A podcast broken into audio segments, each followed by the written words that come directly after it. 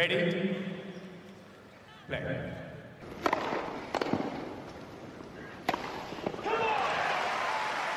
Merhabalar, Raket Servisi hoş geldiniz. Ben Gökalp. Ben Anıl merhaba. Evet, 2021'in ilk bölümü. Herkese mutlu seneler diliyoruz. Ee, tenisin başlama tekrardan canlı olarak yayınlanmaya başlandığı dönemdeyiz. Ve artık yavaş yavaş Grand Slam'e doğru gidiyoruz. Ama öncesinde de konuşacak birçok konu birikti ve gündem malzemesiz bırakmıyor bizi. Değil mi Gökalp? Ne düşünüyorsun? Evet. Ama önce Aynen, bir gündemimiz- 2021'den 2020'de ne yaptık? Önce bir onu istiyorsan bize bir anlat. Çok garip bir yıldı ama bizim de raket servisi olarak ilk yılımızdı e, Inside Out'tan sonra ve bu dönemde farklı bir içerik de üretmeye e, başladık ve çalıştık. Aynen 2020 e, sezon ödülleri ve en son YouTube'da yaptığımız quiz sırasında çok kısaca bir teşekkür etme şansımız olmuştu ama 2020 aslında Raket Servisi'nin ilk yılı. E, yeni markasıyla, yeni e, Twitter'ı, Instagram'ı, yeni sosyal medyası içeriğiyle e, biz de biraz hem sizle neler olduğunu paylaşalım bir de teşekkür ederim istedik. Yaklaşık 15 bin defa dinlenmişiz değişik platformlardan. 37 podcast kaydetmişiz. Yani 52 hafta var. Ee, bu 52 haftanın 10'unda falan tenis oynandı. Yok, o kadar az değildi ama normal sezonun gerçekten yarısı yoktu. Ona rağmen 37 bölüm çekmişiz. Ee, geçmişe gittik. Karantina konuştuk. Bir sürü şey yaptık. Bunların üstüne YouTube'da 3 tane de canlı yayın yaptık. Orada YouTube'da da çok yeniyiz tabii. Bilmeyen yoksa youtube.com raket servisten bize abone olabilirsiniz. Orada da 2000 izlenme gibi. Ee, ya bunlar to- toplamda insanlara hani çok az geliyor olabilir ama e, biz tabii çok mutluyuz. E, çok teşekkür ediyoruz. 2021'de de devamı gelecek efendim.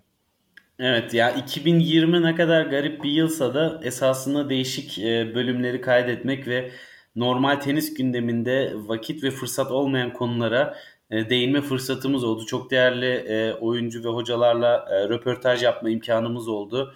Aynı zamanda da geçmişe yönelik özel dosyalar oldu oyuncu profilleri ki yoğun tenis gündeminde bunlara pek ara olmuyordu. Çünkü hazırlığı da tabii önemli bir vakit alıyor bunların. Hani hem maç izle hem onlara çalış gerçekten çok yoğun bir mesai. Ondan dolayı biraz da güzel bir fırsat yılıydı diyebilirim bu biraz daha arşivlik dosyaları e, yayınlama konusunda ama 2021 umarım böyle olmaz ve e, yoğun bir tenis gündemiyle e, başladığı gibi de devam eder diye umuyorum. Evet o zaman hemen 2021'in başlangıcından başlayalım. Bugün şöyle yapacağız. Ee, bu sene bildiğiniz gibi Avustralya açığa giden yol bambaşka. Onun için gelin beraber Avustralya açığa nasıl hazırlanıyoruz? Hangi hafta ne var? İnsanlar ne yapacaklar? Onu bir konuşalım.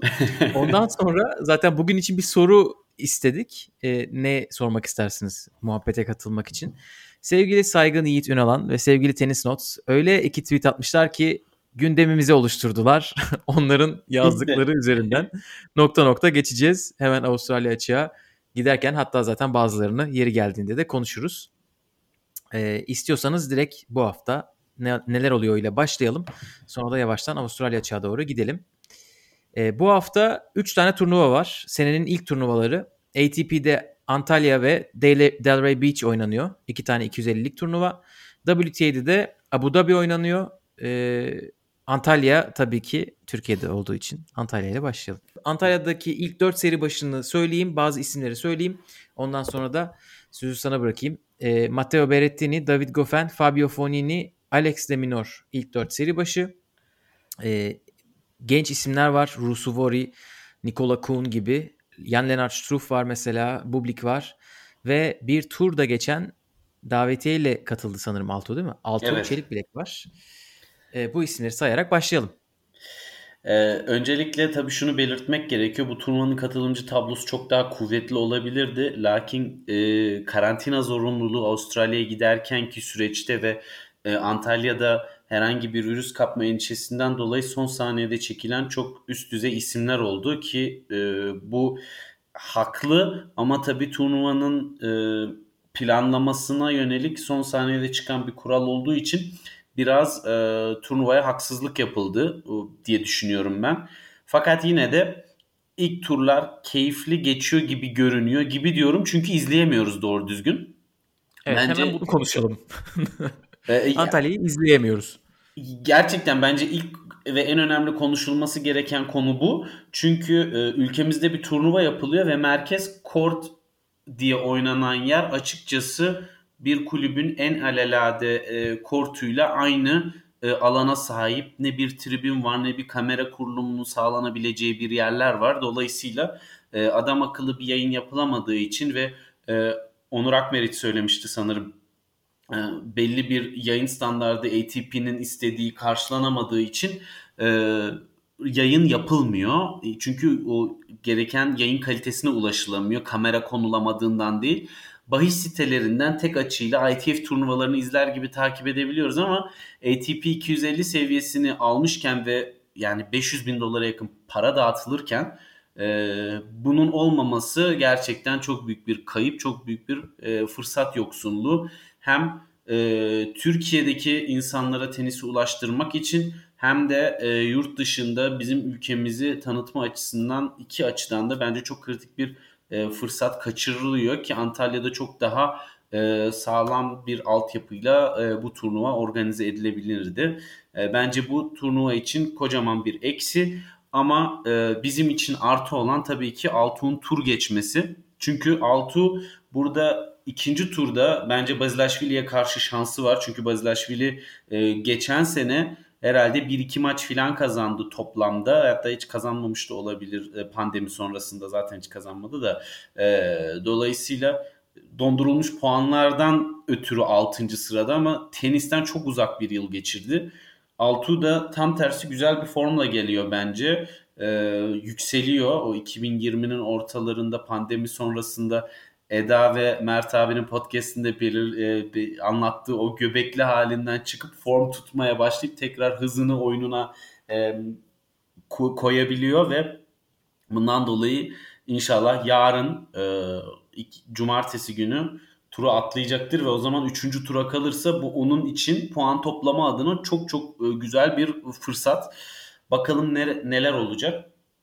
Hemen Ama- burada bir reklam girelim. Ee, Eda Talks Tennis YouTube kanalından son e, Altuğ Çelik bilek röportajlarını izleyebilirsiniz. Ee, gerçekten çok güzel bir röportaj olmuş o da. Diğer röportajlar gibi. Ee, Altuğ turu geçti. İki tane tur geçemeyen temsilcimiz vardı. Biri Ergi. Ergi bugün bir numaralı seri başı Matteo Berrettini ile oynadı. Ee, güzel bir tecrübe oldu diyebiliriz herhalde. Çünkü bir numaralı seri başıyla oynamak zaten kolay değildir. Bir de Berrettini zaten hani seri başının hakkını da veren bir isim. Onun için e, çok da şaşırtmayan bir sonuç oldu. Hani sonuç itibariyle diyelim skor değil ama Hı hı. Marcel şaşırttı diyebiliriz. Çünkü kendisine çok yakın bir sıralamadaki bir isim çıkmıştı. Ona ilk turda yakın bir maç kaybetti. O da ilk turda elendi Ergi gibi. E, bu isimleri konuştuktan sonra ben de yayın sıkıntısıyla alakalı e, şeyi söyleyeyim. Tenis TV bunu paylaştı. Hani direkt e, bu olay çıktıktan sonra kendi sitelerine Antalya açığı neden yayınlamıyoruz diye bir e, kısım eklemişler. Onlar da e, hani bize ulaşan yayın kalitesinin standartlarımıza erişmediğinden dö- dolayı yayınlayamıyoruz. E, ama, ama öyle bir yazmışlar ki bu turnuva sadece bir seneliğine 250 lisansı verilen turnuva. Hani sanki öyle bir yazmışlar ki önümüzdeki sene olmayacak merak etmeyin der gibi okudum ben biraz.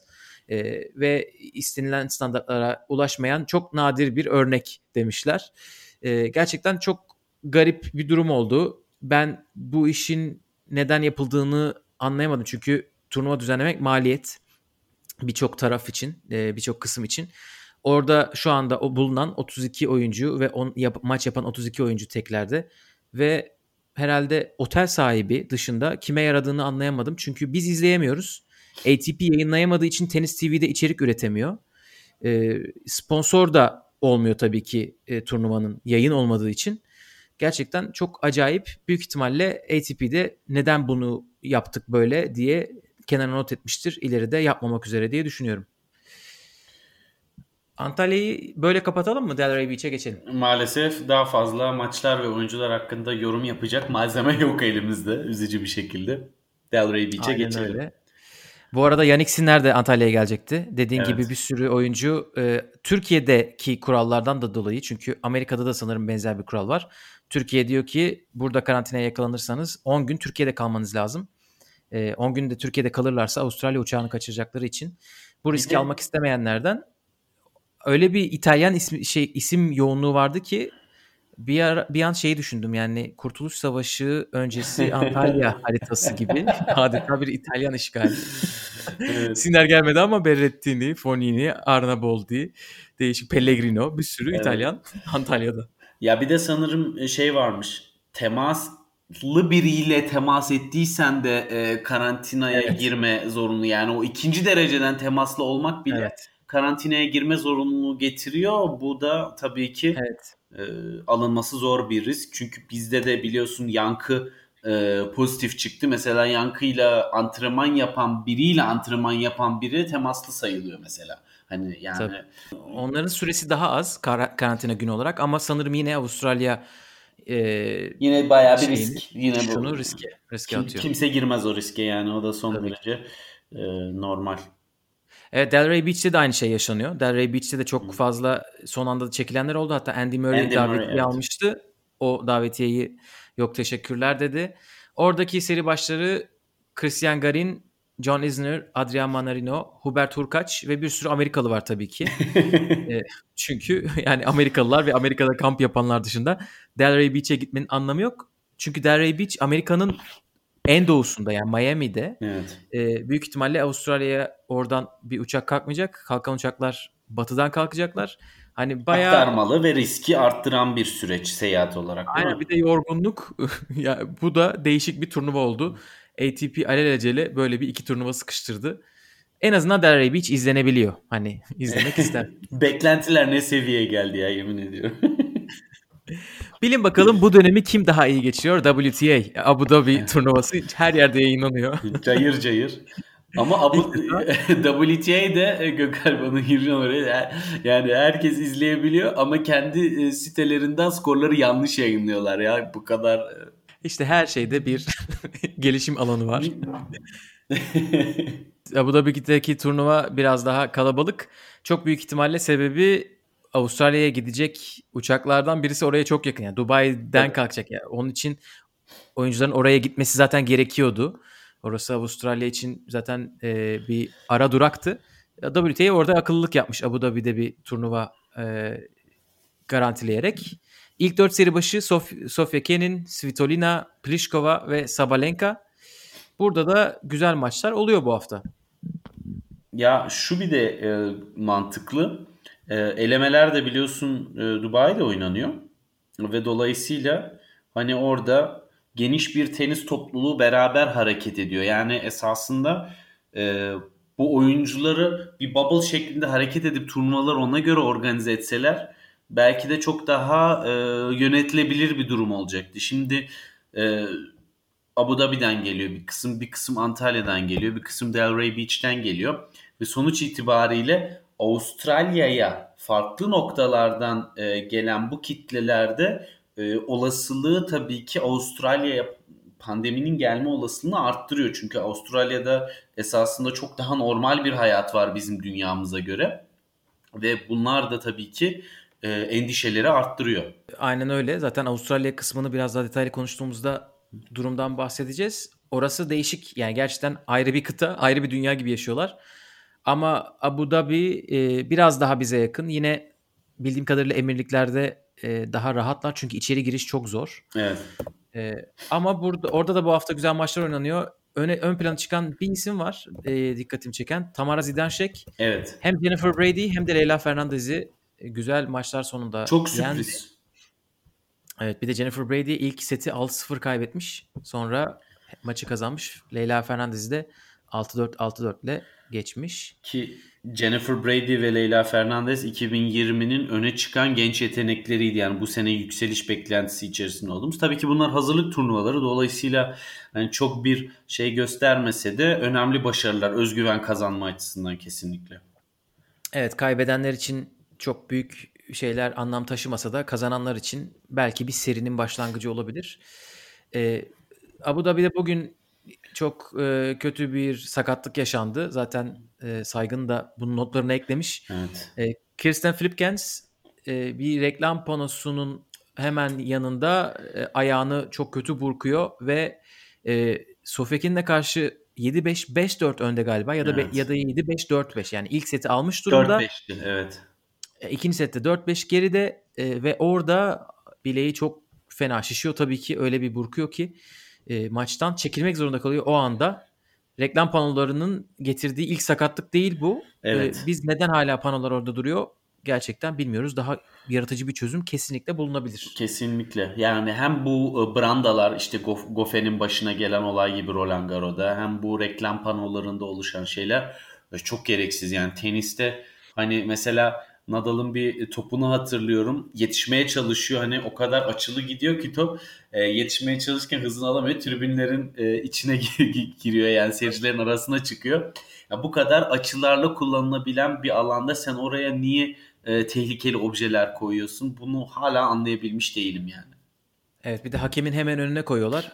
Biz hakemlerin çok fazla yana sıçradıklarını görüyoruz. Yani belli Evet. ki oyuncular oraya gelebiliyorlar. Evet. Neden hakemin önüne öyle bir metal obje? Bir de hani böyle bel hizasında bir şey de değil. Hani oyuncunun duracağı bir şey de değil. Hı. E, bir de benim de aklıma o Goffin şeyi gelmişti. E, sakatlığı gelmişti. Goffin yani tenisin en büyük kortlarından birinde arka brandaya kadar gitmişti. Yani bu kortun küçüklüğüyle de açıklanamaz. Hani ne Evet. kadar büyük olursa olsun e, o objeye gerek yok gerçekten. O da brandaya takılıp sakatlık sakat aniden anında sakatlanıp çekilmişti o maçta. E tabi yani, yani şöyle bir şey var hani teniste topa nerede topun hangi yüksekliğinde vurmak istediğini seçebiliyorsan sana en uygun pozisyonu seçmeye çalışıyorsun ve bu kortun gerisindeyse geriye doğru gidiyorsun. Yani bu, bu tamamen e, oyuncuların vuruş açısı tercihleriyle alakalı bütün imkanlarını doğru vuruş yapmak için sınırları zorlamalarıyla alakalı bir şey ve bu her gün her maçta olan bir durum. Ve bu kadar bariz bir şeyin hala devam etmesi bana açıkçası biraz akıl tutulması ve mantıksız bir durum olarak geliyor. Evet bakalım bir aksiyon alınacak bu konuda. Hemen Avustralya'ya kadar neler olacak bir üstünden geçelim. E, bu hafta e, ATP'de WTA'de neler olduğunu konuştuk ama bu hafta pazar günü bitmiyor. Çarşamba günü bitiyor. Çarşambaya kadar çünkü bütün e, Avustralya dışında oynanan maçların bitmesi gerekiyor. Avustralya açığa gidecek oyuncular için. E, yarın yani biz bunu 8 Ocak Cuma kaydediyoruz. 9 Ocak Cumartesi Avustralya açık elemelerinin kurası çekiliyor.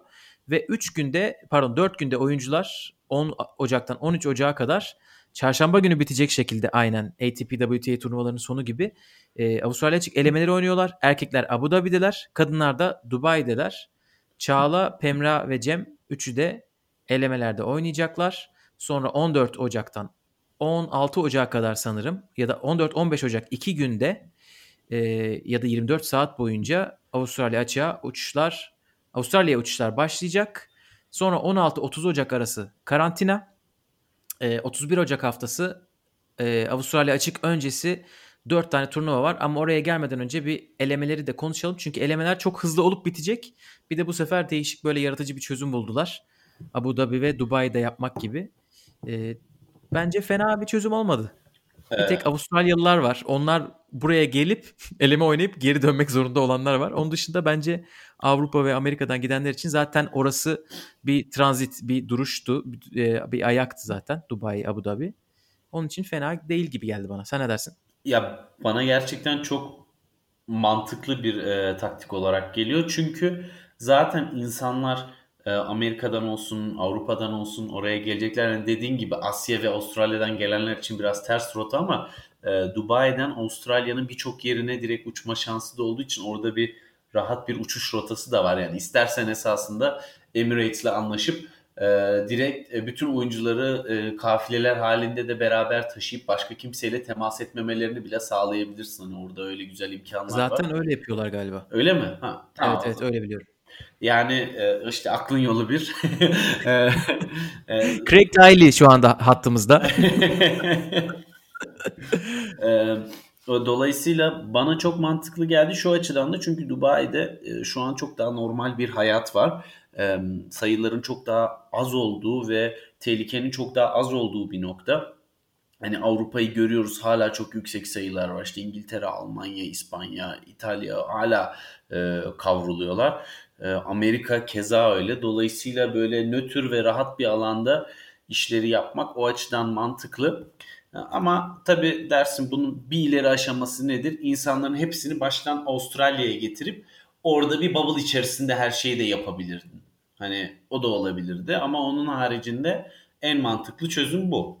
Evet onun tek negatifi çünkü tabii Avustralya'ya girdiniz mi iki hafta karantinada olmak zorundasınız ve eleme oyuncular için oynayanlar için özellikle bir maç kaybedip geri dönmek o çok büyük bir e, çok büyük masraf. Hem zaman masrafı hem tabii ki finansal büyük bir maliyet. Evet. Onun için e, oyuncular da bu olaydan memnun gibi gözüküyorlar. Kesinlikle. Bana e, bu süreç planlamasında e, ama bu aranın tek mantıksız gelen tarafı yine bence e, turnuvaların planlanması bu ATP 250'ler ve e, WT'ler. Çünkü e, yani şu anda mesela ATP Delray Beach ve e, Antalya Open'da çok büyük bir makas var. E, eleme oynayacak, ATP'de eleme oynayacak hiçbir isim ne Delray Beach'e gidiyor ne Antalya'ya geliyor. Ve bu da sadece turu garantili yani Avustralya açığa katılmayı garantileyip e, orada riske girip e, Covid'e yakalanma riskine girip turnuva oynayıp para kazanmak isteyenler, puan toplamak isteyenler bir de elemelere dahi katılamayacak sıralamada olup yani ilk 200'ün dışında olup e, bir anda kendini e, ATP 250 ana tablosunda bulan isimlerden evet. oluşuyor ve bu da inanılmaz dengesiz maçlar ve esasında bana sorarsan haksızca kazanılmış puanlar anlamına geliyor bir noktada da. Yani biz şimdi mesela Altuğ'u övüyoruz güzel bir tur geçti bu onun için önemli bir fırsat. Ama yani e, eğri oturup doğru konuşmak lazım. Ne Antalya Open ne Delray Beach standart bir ATP 250 turnuvası seviyesinde bir e, oyuncu kalitesi yok ortada.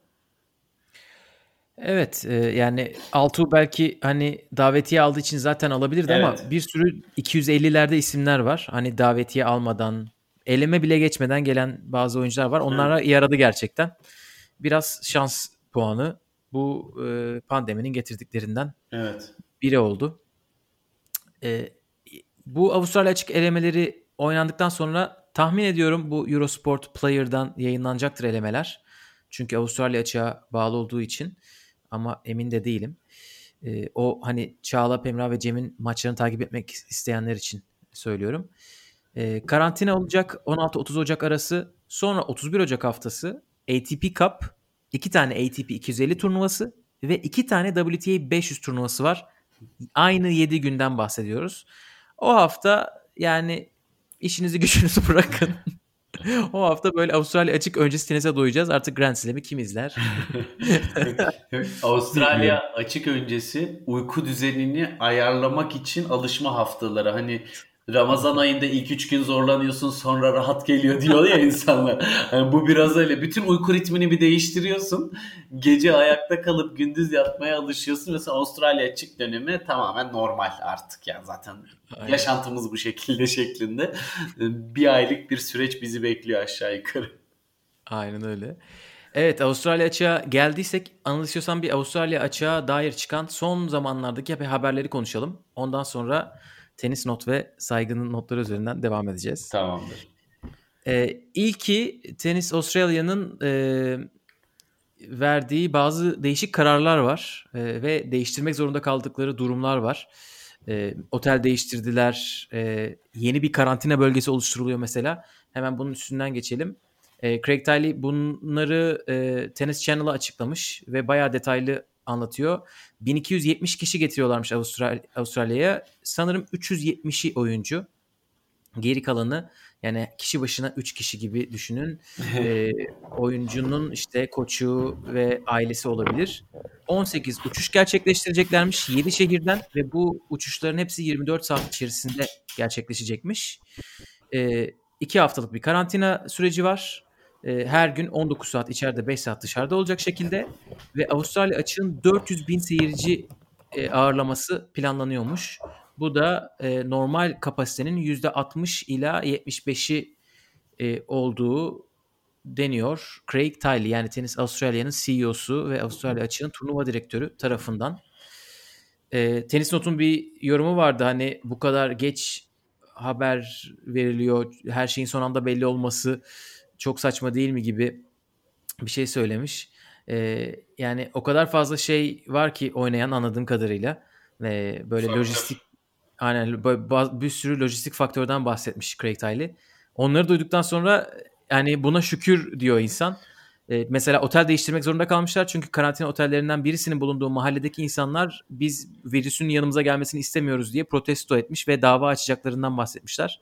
Otel değişmiş. Bir hava yolu son anda Avustralya'ya gelmekten vazgeçmiş. O 18 uçuşu gerçekleştireceklerden birisi. Gibi şeyler arasında böyle bir e, yere gelmişler. Ama sanırım en Grand Slam'e benzeyen Grand Slam olacak. Çünkü 400 bin seyirci diyor. Bakalım ne olacak. E, ama organizasyon fena değil gibi gözüküyor. En azından oyunculardan çok şikayet eden yok. Ya Gökhan ben şunu samimiyetle söyleyeyim. Eğer Craig Tiley bu dediği gibi bu organizasyonu e, alnının akıyla sonlandırabilirse büyük iş başarmış olacak. Kolay Ya çok değil zor. yani. Çok komplike bir e, iş bekliyor şu anda ve bir sürü risk faktörü var. Altından kalkabilecekler mi? Testler, karantina vesaire hepsi sağ salim e, sıkıntısız çözülecek mi? E, bakacağız, göreceğiz. Ama e, yani sonuçta oyuncular gelmeden aşılanmayacak vesaire böyle şeyler yok. Dolayısıyla risk e, var sonuç olarak ve yüksek. Aynen öyle. Not'un söylediği şeylerden birisi de yüksek sıralamadaki oyuncuların farklı bir yerde toplatılması ayrımcılığı. Şimdi Evet. burada şöyle bir durum var. Craig Tiley yine aynı röportajda şöyle bir açıklama yapıyor. Diyor ki e, Ed- zaten bu açıklamayı yapmadan önce haber düşmüştü. E, erkekler ve kadınların ilk 3 oyuncusu e, Melbourne'da değil bütün herkesle beraber Adelaide'de ayrı bir şehirde karantina yapacaklar ve tabii ki insanlar ne olduğunu anlayamadılar. E, bu röportajda Craig Tiley diyor ki e, Melbourne'de karantina kapasitemizin artık zorladığımız noktalarına geldik. Onun için e, komşu eyaletten South Australia'dan yardım istedik. Çünkü Adelaide başka bir eyalette E, ve 50 kişiyi onlara paslamak istedik. Onlar da e, neden alalım, neden böyle bir risk alalım dediler ve e, karşılığında eğer bir organizasyonu yaparsak olur diye konuşulmuş E, ve gerçekten de e, ben çok şaşırdım buna. E, erkeklerden ilk üç Djokovic, Nadal ve Team. Zaten bu haberi Craig Tiley'den önce Team'in babası sızdırmış verdiği bir röportajda. Kadınlardan da Osaka, Halep ve Serena e, Adelaide'de karantina yapıyorlar. E, büyük ihtimalle öncesinde anlaştıkları antrenman partnerleri de onlarla beraber. Bunlar Filip Krajinovic, Nadal için Yannick Sinner, e, Dominic Thiem için de Denis Novak. E, ve 28 ve 29 Ocak'ta gösteri maçı yapacaklar. Böyle değişik bir durum var. E, tabii e, ya bilmiyorum 1970'lere geri döndük diyebilir miyiz?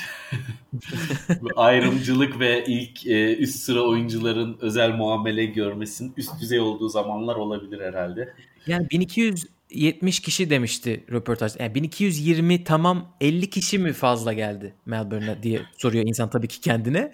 Ee, hadi oradan diyoruz Craig Tiley'e. Gerçekten bunun arkasında nasıl bir şey var? Benim aklıma tabii ki ilk olarak bu oyuncular Melbourne'deki Şart. karantina şartlarını beğenmediler ve değişik bir şey istediler gibi bir şey geldi ama Serena olur da Venus olmaz. Belki Venus onun partneridir gerçi antrenman partneri. Ya burada deli sorular var kafamda. Ben de işin içine çıkamadım. Yani e, bunu sanırım asla öğrenemeyeceğiz ama e, şu bir gerçek ki e, burada esasında böyle bir şey teklif edilse dahi üst sıradaki oyuncuların bunu kabul etmemesi gerekirdi bana soracak olursan. Yani ama işte teniste böyle bir acımasızlık var. Üst sıradaki oyuncuysan turnuvaya katılmamakla tehdit edip e, istediğini yaptırabiliyorsun bu kadar üst sıradayken. Yani ama çok da fazla komplo teorisine girmeye gerek yok. E, büyük bir sıkıntı bence yani diğer oyuncuların motivasyonu açısından. Fakat hiçbir şey değiştirmeyecek. Herkes çünkü Avustralya açığa katılmak istediği için şartları kabul edip Evet. o şartlar altında elinden geleni yapacak. E, dolayısıyla yani, E, şey demiş sadece şartlar aynı olacak demiş. Hani öyle bir e, kendisinden böyle açıklama eklemiş. Adelaide'de ne olacak? Melbourne'de ne olacaksa Adelaide'de de o olacak demiş. Ya bir Ama kere- belli ki bir şey farklı. e, tabii ve her şeyden önce risk faktörü çok daha düşük. Evet yani Melbourne kalabalık bir yer. E, en kalabalık şehir sanırım. Evet böyle bir durum var ama e, bence biz bununla alakalı detay duyarız. Tenis camiasının ağzı kapalı değil. Ve yani e, şey tabii ki ama burada olmayan bir ismi de kısaca bir değinelim. Federer. Aynen ona da bağlayacaktım. Çünkü onunla alakalı da bir şeyler sızdı. Evet. İstiyorsan evet sen madem içinden geçmiş e, ukde kalmasın sen, sen paylaş bilgiyi. Yok hayır e, sadece şey diyecektim hani o bu üst sıradaki oyuncular istediklerini yaptırabiliyorlar dedin ya sen. Evet. Aklıma hani Amerika açıktaki pazarlıklar geldi. Çünkü Djokovic e, ve Serena da sanırım mutlaka biz karantina otelinde kalmak istemiyoruz. Kendi evimizde kalmak istiyoruz diye diretmişlerdi ve istediklerini elde etmişlerdi. Hani onun için burada öyle bir şey olabilir. E, bir de hani Avustralya açığın oyuncu ilişkilerinden sorumlu ismi eski çiftler oyuncusu Andresa işte bu hafta bir röportaj vermiş. Diyor ki Federer aslında sakatlığı geçmediği için değil de karantina şartlarını ailesiyle beraber iyi bulmadığı için hani Mirka ile çocukların e, o kadar süre kapalı bir yerde kalmak istemeyecekleri için e, gelmedik gibi bir şey demiş demiş ama böyle biraz ilk elden duymadığımız için tam da emin olamadık. Yani e, bilemiyorum ama e, yarım hani belki hazırlıklar tam devam etseydi ve deseydi ki ya yüzde yüzüm ve buraya katılmak istiyorum.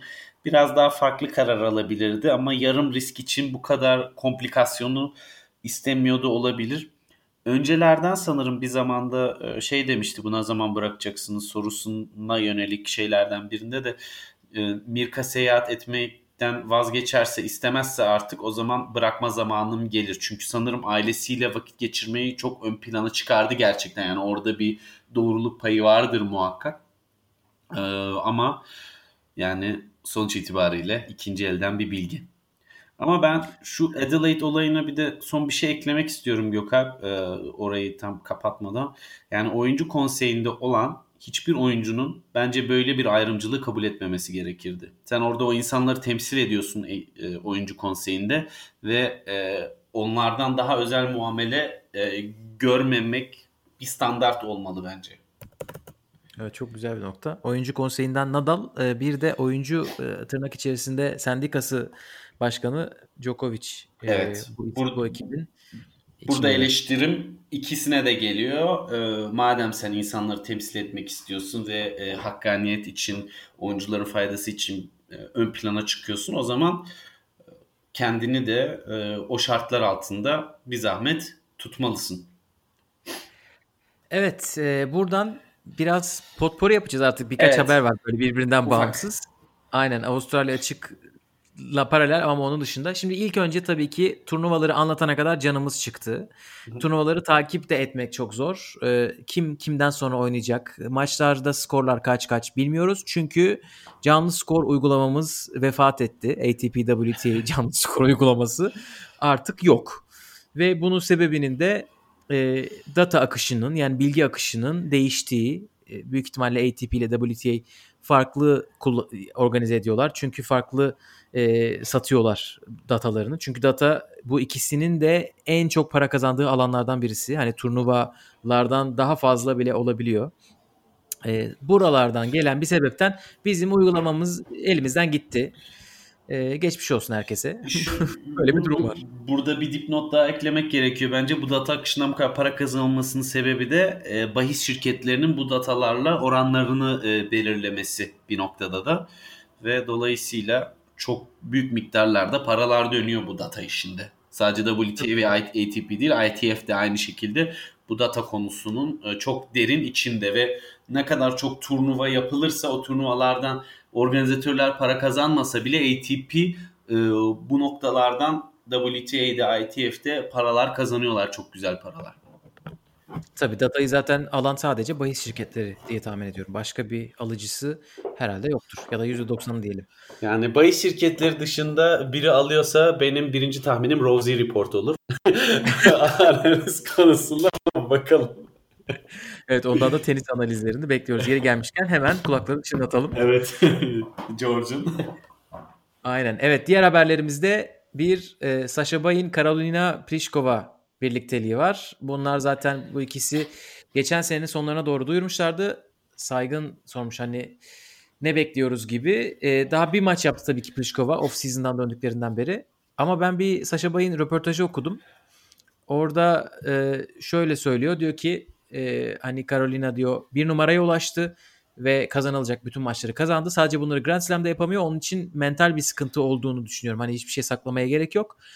Ben de zaten diyor mental konusunda çok iyiyim. Bunun üzerine bir kitap yazdım diyor. Ben kitabının mental güç üzerine olduğunu bilmiyordum Bay'ın. Çünkü sadece Japonca galiba kitap. İngilizce ve Almancası yok. Osaka hayranlarına yönelik. Aynen Osaka ile beraberken Japonya'da kurduğu iş ilişkileri sonucu bir çıkardığı kitap. Ee, ve diyor ki işte bir B planı çünkü B planı çalışıyor musunuz gibi sormuş e, röportajı yapan gazeteci. O da evet B planı çok önemli. E, Carolina'nın B planı C planı olmasına e, çalışıyoruz. E, ve ben de uzun vadeli bir birliktelik üzerine e, umut ediyorum demiş. Çünkü Twitter'da çok görüyormuş o da. Hani sürekli değiştiriyor, sürekli insan değiştiriyor. Kendini savunmuş. Bakın işte Azarenka'yı ben bırakmadım. O hamile kaldı. E, galiba Wozniacki onu göndermiş. Onu söylüyor. Ben orada bitirmedim işi diyor. Ama benim o sekanstan anladığım e, Mladenovic'i ve Yastremska'yı onun bıraktığı. Evet. Ki Yastremska'yı bırakarak da iyi bir şey yapmış evet. diye buraya da bağlayabiliriz. Ama senin yorumun varsa bir Pliskova, Sasha Bayin'i alalım yoksa Yastremska.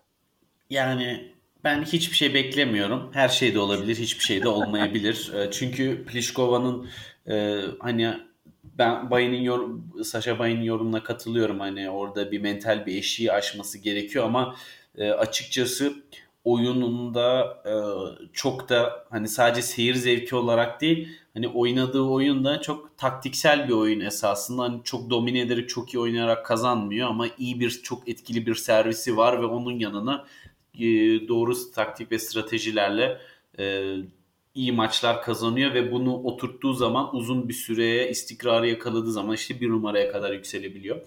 Ama e, yani hiçbir şey de olmayabilir. Bakalım. Hani Evet. Evet Karolina Pliskova da çünkü çok fazla koç değiştirdi. Kendisi de öyle sicilli çok şey değil.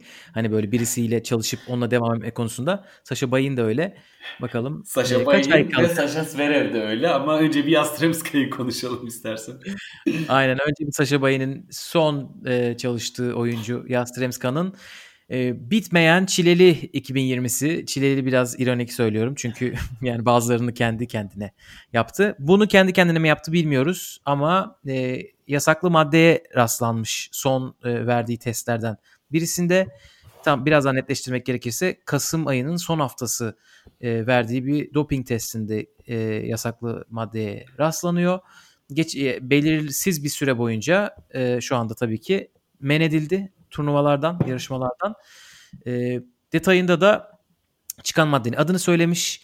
Maddenin hani e, bir, bir sürü bilmiyorum doktorlarla konuştuktan sonra e, bunun yani bulaşıcı bulaşmış bir şekilde o kadar azmış ki hani madde e, bulaşmış olduğunu söylüyorlar. Hani onun kendisini direkt almış olduğunu değil bir yerden bulaştığını e, iddia ediyorlar. Çok da fazla detay paylaşmamış bu biraz legal bir süreç olduğu için ama e, erkeklerin çoğunlukla aldığı ve böyle e, testosteron seviyesini yükselten bir ilaç olduğu ve kadınlar için ciddi yan etkilerin olduğu da söylenmiş.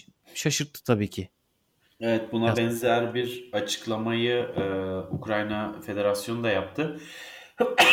Pardon.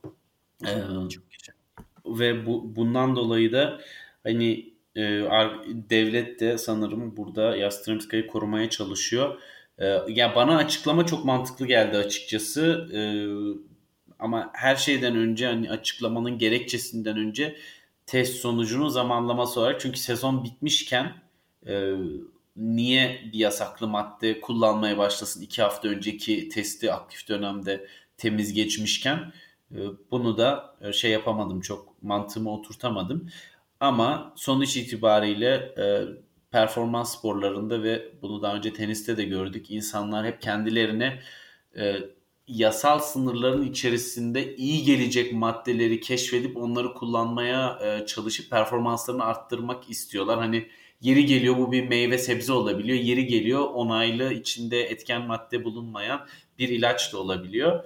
E, ama burada olayın son gerçek yüzü nedir? Hani onu... Yeri geliyor Djokovic'in yakın arkadaşının yılan yağı oluyor. ya evet. Hani oraya kadar gitti gidiyor iş. Aynen. e, Vaşek Pospisil'in bir mantar e, şeyi varmış, markası varmış şu anda. E, bir superfoodmuş bir tane mantar, onu yiyormuş. Afiyet böyle olsun. Değişik, değişik durumlar var. Evet ama ben de katılıyorum. Açıklama çok böyle e, saçma durmuyor en azından. Bazı eskiden duyduğumuz açıklamalar gibi işte annem makarna yapıyordu, annemin ilacı bulaşmış falan gibi biraz bir dakika nasıl bir açıklama bu dedirtmedi. Bakalım Yastremska cephesinde neler olacak deyip Sasha Zverev'le noktayı koyalım mı? evet, Sasha Zverev, e, David Ferrer ikilisi maalesef maalesef diyorum çünkü ben burada olumlu bir e, ilerleme görüyordum. E, sonlandı. E, anlaşıldığı üzere bunu sonlandıran da David Ferrer. E, ama hani sebebi ne onu tam bilmiyoruz. Fakat zamanlaması gerçekten Zverev açısından bence çok kötü. Çünkü e, Avustralya açığa haftalar kaldı ve e, şu anda yine görünen o devamlı kavga ettiği babasının antrenörlüğünü geçici olarak üstleneceği belki Misha abisi Misha Zverev o da eski bir tenisçi. Ee, Hala oynamıyor mu ya? Misha çiftler Oynuyordu. oynuyor da tekler oynuyor mu? Oynuyordur da işte az buz.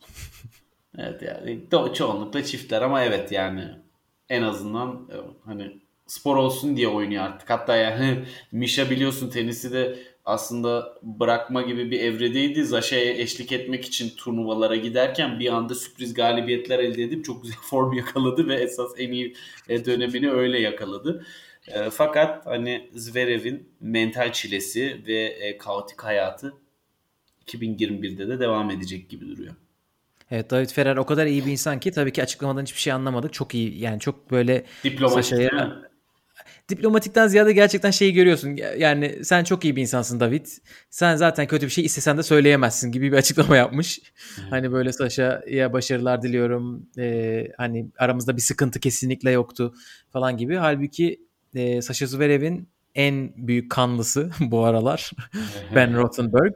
Hemen Ağır e, kanlı. ağır kanlısı Sasha Zverev'in önceki kısa süren süper koçlarıyla olan ayrılığını hatırlatmış hemen. Süper koç dediğimiz eskiden iyi bir kariyere sahip olan oyuncuların koç olmasından bahsediyoruz. Bunlardan birisi Juan Carlos Ferrero'ydu. Onu ben de hatırladım. Juan Carlos Ferrero Zverev'in çalışma etiğinde bir sıkıntı var falan filan gibi bir şey söylemişti. Evet.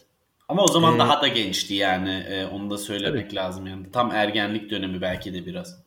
Tabii Landl da öyle şeyler söylemişti. Landl hani benim lafımı dinlemiyor gibi bir şey söylemişti. Çok duygusal problemleri var. Ee, hani onları aşması gerekiyor. Fazla duygusal bir çocuk falan gibisinden bir şeyler söylemişti. Yani Ben Rothenberg oralara değinmiyor da hani benim hatırladığım geçmişten açıklamaları Landl'ın.